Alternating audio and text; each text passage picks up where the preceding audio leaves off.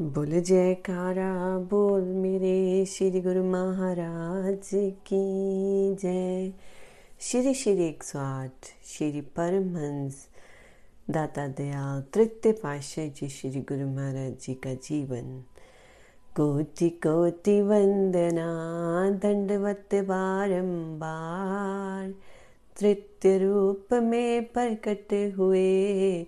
श्री परमहंस अवतार, प्रेम भंडारी सतगुरु, प्रेम स्वरूप सुहाए, अनुपम सुख से भर दिया, प्रेम हमी बरसाए।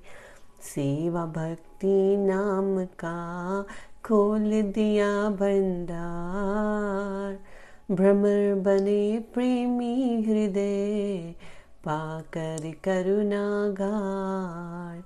पुष्प वृष्टि कर देवगण, दिव्य हुई झंकार।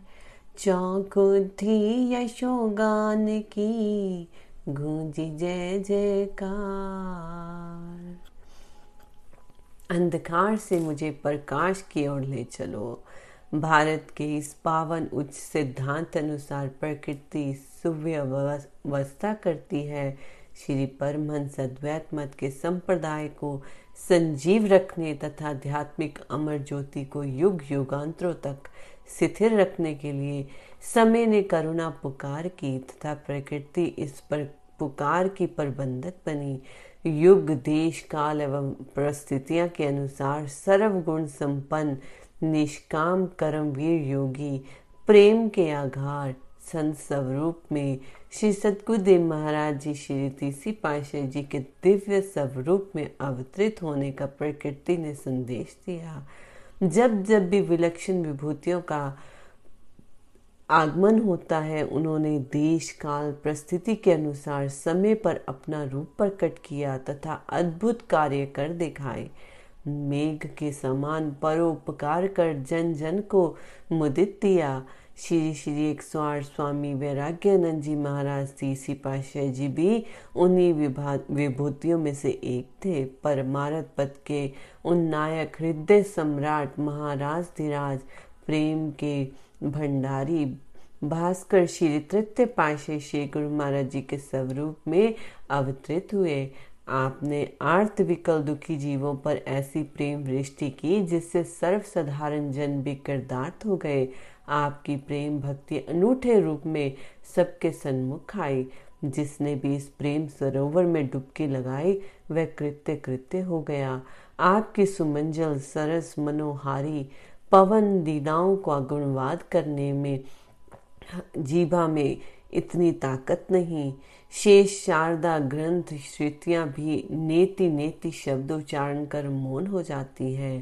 श्री परमंस अवतार जी की उन्हीं पावन दिव्यतम जीवन की लीलाओं को सूर्य की एक किरण समुन्द्र की एक तरंग, सुरभित उद्घान की एक पुष्प मंजरी के रूप में यहाँ प्रस्तुत किया गया है, जिसका रसपान कर सब प्रेमी जन आनंद विभोर होकर जीवन सफल बनाए।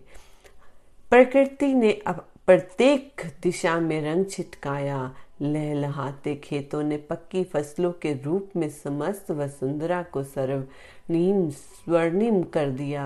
अमराइयों पर कोकिला ने मीठे स्वर में से राग अलापे। आज सूर्यदेव भी पूर्व दिशा के रथ पर छुप छुप कर अपनी अरुणिम आभा निरखा रहे हैं, क्योंकि वह दिव्य ज्योति इस धराधाम पर आ रही है। उषा वेला ने मुक्ता कन हरी हरी घास पर बिखेर कर मखमली गलीचे से उद्यानों को ढक दिया। सब और हर्ष ही हर्ष, उल्लास से उल्लास छाया और दसों दिशाओं से सुगंधित समीर सौरभ बरसा रहा है। इंद्रदेव अपनी छटा दिखाने के लिए प्रसन्नता में झूम उठे। स्वर्ग के देवता भी इस पृथ्वी पर अवतरित होने वाली विभूतियों को निरखने के लिए ललायत होने लगे। दसों दिशाएँ आलोक से अलौकित हो गई। क्या कोई युग पलटेगा? क्या प्रेमियों की बहारें हैं? क्या भक्तों एवं मालिक के प्यारों के हृदय की आर्त पुकार की सुनाई होने वाली है? ये कैसा अनूठा रंग, कैसा हृदय में उल्लास का सागर छलक रहा है। असम तथा रेतिले टीले युक्त अरबों स्थान को निज बाल सुलभ क्रीड़ाओं के सरसाने तथा भूमि को भाग्यशाली विशेष महत्व देने के लिए प्रेम के भंडार, भक्ति परमार्थ के सूर्य मानव जगत के भाग्य निर्माता जन समाज को सरस तथा प्रफुल्लित बनाने के लिए संत स्वरूप में प्रकट हुए श्री श्री 108 स्वामी वैराग्यानंद जी महाराज। आप उत्तर पश्चिम सीमा प्रांत के लक्की मरवत जिला बन्नू के एक उच्च विख्यात कथुरिया कुल में 13 अप्रैल अठारह ईस्वी तंद अनुसार विशाख संक्रांति संवत 1955 विक्रमी बुधवार के शुभ दिन एवं शुभ मुहूर्त में अवतरित हुए। पूज्य श्री बेला राम जी को आपके पिताजी कहलाने का सौभाग्य प्राप्त हुआ। माता जी ने आपको प्राप्त करे का अलौकिक आनंद का अनुभव किया। ये अलौकिक ज्योति सारे विश्व में दिव्य आलोक भरने आई थी। न केवल किसी एक विशेष परिवार के लिए ये ज्योति प्रकट हुई जन्म के समय ही अदरों पर पुष्पों से मुस्कान हो गई। चरण कमलों पर अवतारी महापुरुष जैसे चक्र चिन्ह थे। जन्म के समय जो अन्य आत्मीय स्त्रियाँ पास में खड़ी थी, उन्होंने देखा कि आपके मस्तक के ऊपर की ओर एक कान से दूसरे कान तक गोलाकार प्रकाश की रेखा है। उस कमरे में से आती हुई इत्र की सुगंधी प्रतीत हो रही थी। वह एक दूसरे से धीरे धीरे कहने लगी, बालक तो कोई चमत्कारी महापुरुषों के लक्षणों से युक्त लगता है, परंतु इस समय इत्र फूल आदि की सुगंधी कहाँ से आ रही है? इतना कहकर वह सारे कमरे में सुगंधी की वस्तु ढूँढने लग गई, ताकि उन्हें वहाँ से हटाकर बाहर रख दिया जाए, परंतु वह कहीं से भी प्राप्त ना हो पाई। इसी समय में माता जी ने तनिक अपना सिर उठाकर देखा तो उस शिशु के मस्तक पर मणि जैसा प्रकाश दिखाई दिया। उन्होंने शिशु को वस्त्र से ढांप दिया। कुछ ही क्षणों में वह प्रकाश तथा सुगंधी अगोचर हो गई। अब पूज्य माता जी मन में विचारने लगे कि बड़े बूढ़ों से प्राय ये सुना जाता है कि या तो मणियुक्त शिशु की आयु बहुत कम होती है या उसकी माता की। वह दिल ही दिल में आपकी दीर्घ आयु के लिए बलाएँ लेने लगी। आप जी की पूज्य माता जी सत्व गुण प्रधान साधु प्रकृति की थी। काश कि पूज्य माता जी को आपकी पावन अद्भुत लीलाओं को निराखने के लिए समय मिलता, परंतु ऐसा ना हुआ। वह इस विलक्षण गुणों से युक्त विभूति को जन्म देकर कुछ समय बाद इस संसार से चल बसी। नामकरण के दिन आपका शुभ नाम श्री द्वारा राम जी रखा गया। पंडित जी ने उसे दिन आपके मस्तक पर एक अति दिव्य ज्योति देखी। पुनः उन्होंने जब श्री चरण कमलों तथा कर कमलों को निहारा तो एक अलौकिक महापुरुषों के चिन्हों एवं चक्रों से युक्त पाया। उन्होंने मन ही मन प्रसन्न होकर वंदना की। केवल इतने ही शब्द मुख से उच्चारित कर मौन हो गए कि ये तो कोई विलक्षण बालक ही दिखाई देता है। मुखमंडल निहार निहार कर अपने को किरदार करने लगे। बस मन में एक वेदना भरी हुई उठी कि ओठों के बीच ही गुनगुना रहे थे। वह पंडित जी, वह हुक थी। काश मैं भी इतने समय तक जीवित रहूँ कि जिससे इस शिशु के बढ़ते हुए यश एवं पावन लीलाओं को निरख सकूँ। आपकी अवस्था भी बाल का पंत की थी कि आप माता के सुलभ से वंचित हो गए। आपने पाल, आपके पालन पोषण का सौभाग्य आपकी फूफी जी को मिला। वह बड़े लाड प्यार से आपको पुचकारती तथा माता का प्यार देती। परंतु जिनमें अपने आप में ही एक दिव्य आनंद एवं त्रिलोकी को प्रेम प्रदान करने की शक्ति निहित थी, वह इस दिव्य, स्वयं निर्मित प्यार को क्या जाने? आपकी आयु जब लगभग चार पाँच वर्ष की हुई तभी आपके लक्की के भाग्य जगाने के लिए बाल सुलभ क्रीड़ाएँ आरंभ कर दी। जानबूझकर रूट जाना, किसी टीले के समीप बैठकर निज आत्म स्वरूप का आनंद लेना, आँख मिचोली के दृश्य में, मधुर भाषा में फूफी जी के दिल को बहलाना, कभी तन पर धूली रमाकर मुस्कुराना, आपकी ये लीलाएँ अब बहुत आनंदमय थी। फूफी जी आपको कहती, बेटा, इतने उच्च तथा धन्य धान्य संपन्न कुल में जन्म लेकर धूली में लौटना अच्छा नहीं। आप बड़े गर्व से उत्तर देते कि फकीरों में तो जीवन का रस भरा हुआ है। आपके इन वचनों को सुनकर फूफी जी बहुत उदास होती और सोचने लगती कि क्या इस बच्चे का भविष्य ऐसा ही होगा? पंडित जी ने तो अनुपम गुण संपन्न कहा था, परंतु ये तो फकीर बनना चाहता है। एक दिन आप रेतीले, टीले के समीप खेल रहे थे फूफी जी, आपको ढूंढते हुए वहाँ पर आ पहुँची। क्या देखती है कि आप एक ऊँचे टीले पर चढ़कर सब बच्चों को एकत्रित कर स्वयं सम्राट बनकर मंत्री, उपमंत्री तथा अन्य पदों पर बच्चों को नियुक्त कर कर एक एक को अपना अपना कार्य करने की आज्ञा प्रदान कर रहे थे। चुपके से पहले सब ये लीलाएँ फूफी जी छुप कर देखती रही। पुण्य सामने आकर कहने लगी, चलो घर, इन सब बच्चों को क्यों ले आए? कभी फकीरी का आनंद लेते हो तो कभी सम्राट बन बैठते हो। हाँ यही सम्राट बनना ही आपके साथ शोभा देता है। आपने सहज सभा फरमाया कि ना केवल सम्राट बनना अच्छा है, ना बिल्कुल फकीर। हमें तो शहनशाही फकीर से काम है। कितने रहस्य भरे मधुर वचन थे। शहनशाही फकीरी, जिसे भविष्य में केवल कथन मात्र ही न रखकर कार्य रूप में परिणति किया और साथ में ही श्रीमद् भागवत गीता में श्री कृष्ण चंद्र जी महाराज के उपदेश अनुसार राजयोग का उद्घाटन कर दिया। नन्ही कोपलों में जो रस होता है, वही फूलों और फलों में अमृत का काम करता है। बाल्यकाल की झांकियाँ ही किसी असाधारण भविष्य की ओर संकेत दे रही थी। कभी कभी आप रात्रि के समय घर से भाग कर टीलों की ओर जाने का प्रयत्न करते। फूफी जी एवं पिताजी आपको बाल पूर्वक पकड़, बलपूर्वक पकड़ कर कहते कि इस समय कौन सा खेल शेष बचा है जो पूरा नहीं हुआ? आप कुछ समय तक मौन रहते, फिर उत्तर देते कि अमुक टीले के समीप में सुबह कुछ भूल आया हूँ, उसे लेने के लिए जाना है। इस प्रकार कई बार आपको रात्रि के समय बाहर जाने से रोक लिया गया। आपकी आयु लगभग छः सात वर्ष की हुई होगी। जब आप बार बार घर से भागने का प्रयत्न करते और आपको हर बार रोका जाता। एक दिन पिताजी के दिल में ख्याल आया कि कौन सी ऐसी वस्तु है जिसके पीछे ये बालक इतना दीवाना रहता है। अब जब भी रात्रि में घर से भागेगा तो रोकना उचित नहीं। पीछे जाकर देख लेंगे कि किस वस्तु को ढूँढने जाता है। आपने फूफी जी को भी समझा दिया कि अब जब भी ये रात में बाहर जाने लगे तो इसे मत रोकना। एक दिन मेघा छत्र अमावस्या की अंधकारी रात थी। जब आसमान पर सितारों का नामो निशान भी ना था, हाथ को हायत नहीं दिखाई देता था। नवबंडल पर इंद्रदेव अपने दल, बल सहित अपना पराक्रम दिखा रहे थे। ऐसी भयानक रात्रि में जब कोई घर की छत पर भी चढ़ने से भय खाता है, तब आप सबको सोया हुआ जानकर घर से निकल पड़े। आपके पिताजी भी चुपके से आपके पीछे हो लिए। मार्ग में उन्होंने क्या देखा कि ऐसे घने अंधकार में एक प्रकाश की रेखा आपके आगे आगे चल रही है। आप इस प्रकाश की रेखा की पंगडंडी पर कदम बढ़ाते हुए आगे बढ़ रहे हैं।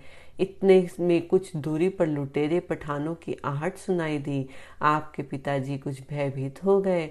आप आगे की ओर बढ़ते ही जा रहे थे।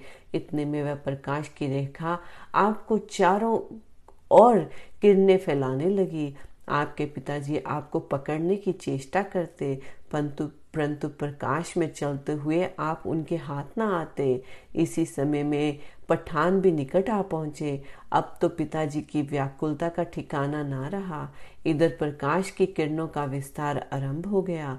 आपके चारों ओर पाँच फुट की दूरी तक किरणों ने घेरा डाल दिया। लुटेरे पठान आपके समीप पहुँचने का प्रयत्न करते, परंतु उस घेरे के अंदर ना पाते।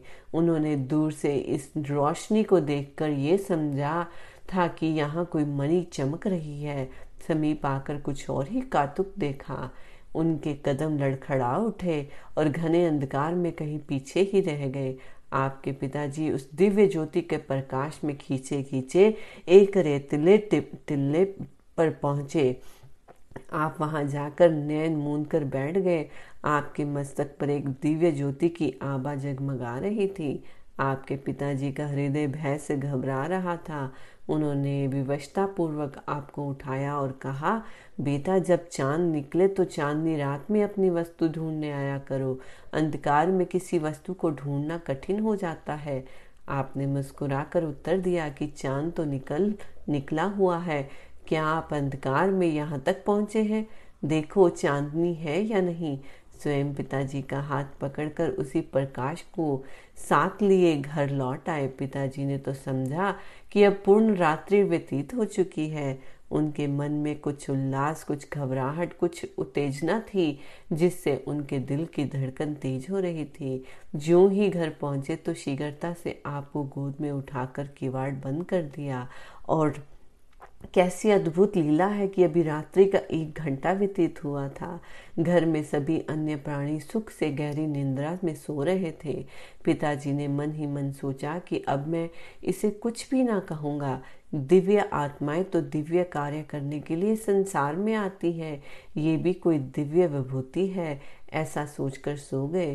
प्रातः होते ही आप की माया ने उनको हृदय पर ऐसा पर्दा डाला कि वे रात्रि को सब घटना भूल गए।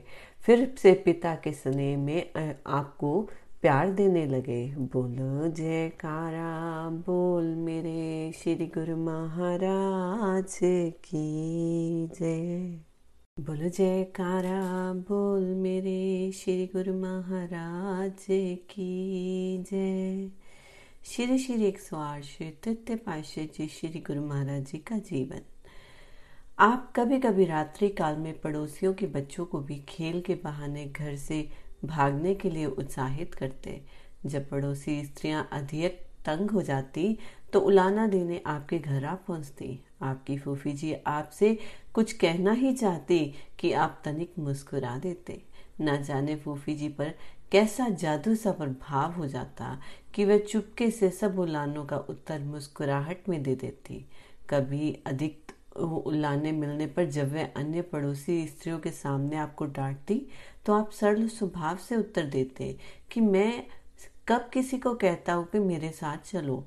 मैं अपनी प्रिय वस्तु, निजी वस्तु की खोज में जाता हूँ। उल्टा वह ही मेरी इस वस्तु की टो लेने के लिए कि मैं क्या ढूँढने जाता हूँ इस गंभीर रहस्य का अर्थ ना समझकर सभी स्त्रियाँ मौन हो जाती। निजी वस्तु का ढूंढना अर्थात अपने परमपिता परमात्मा से मिलाप करना।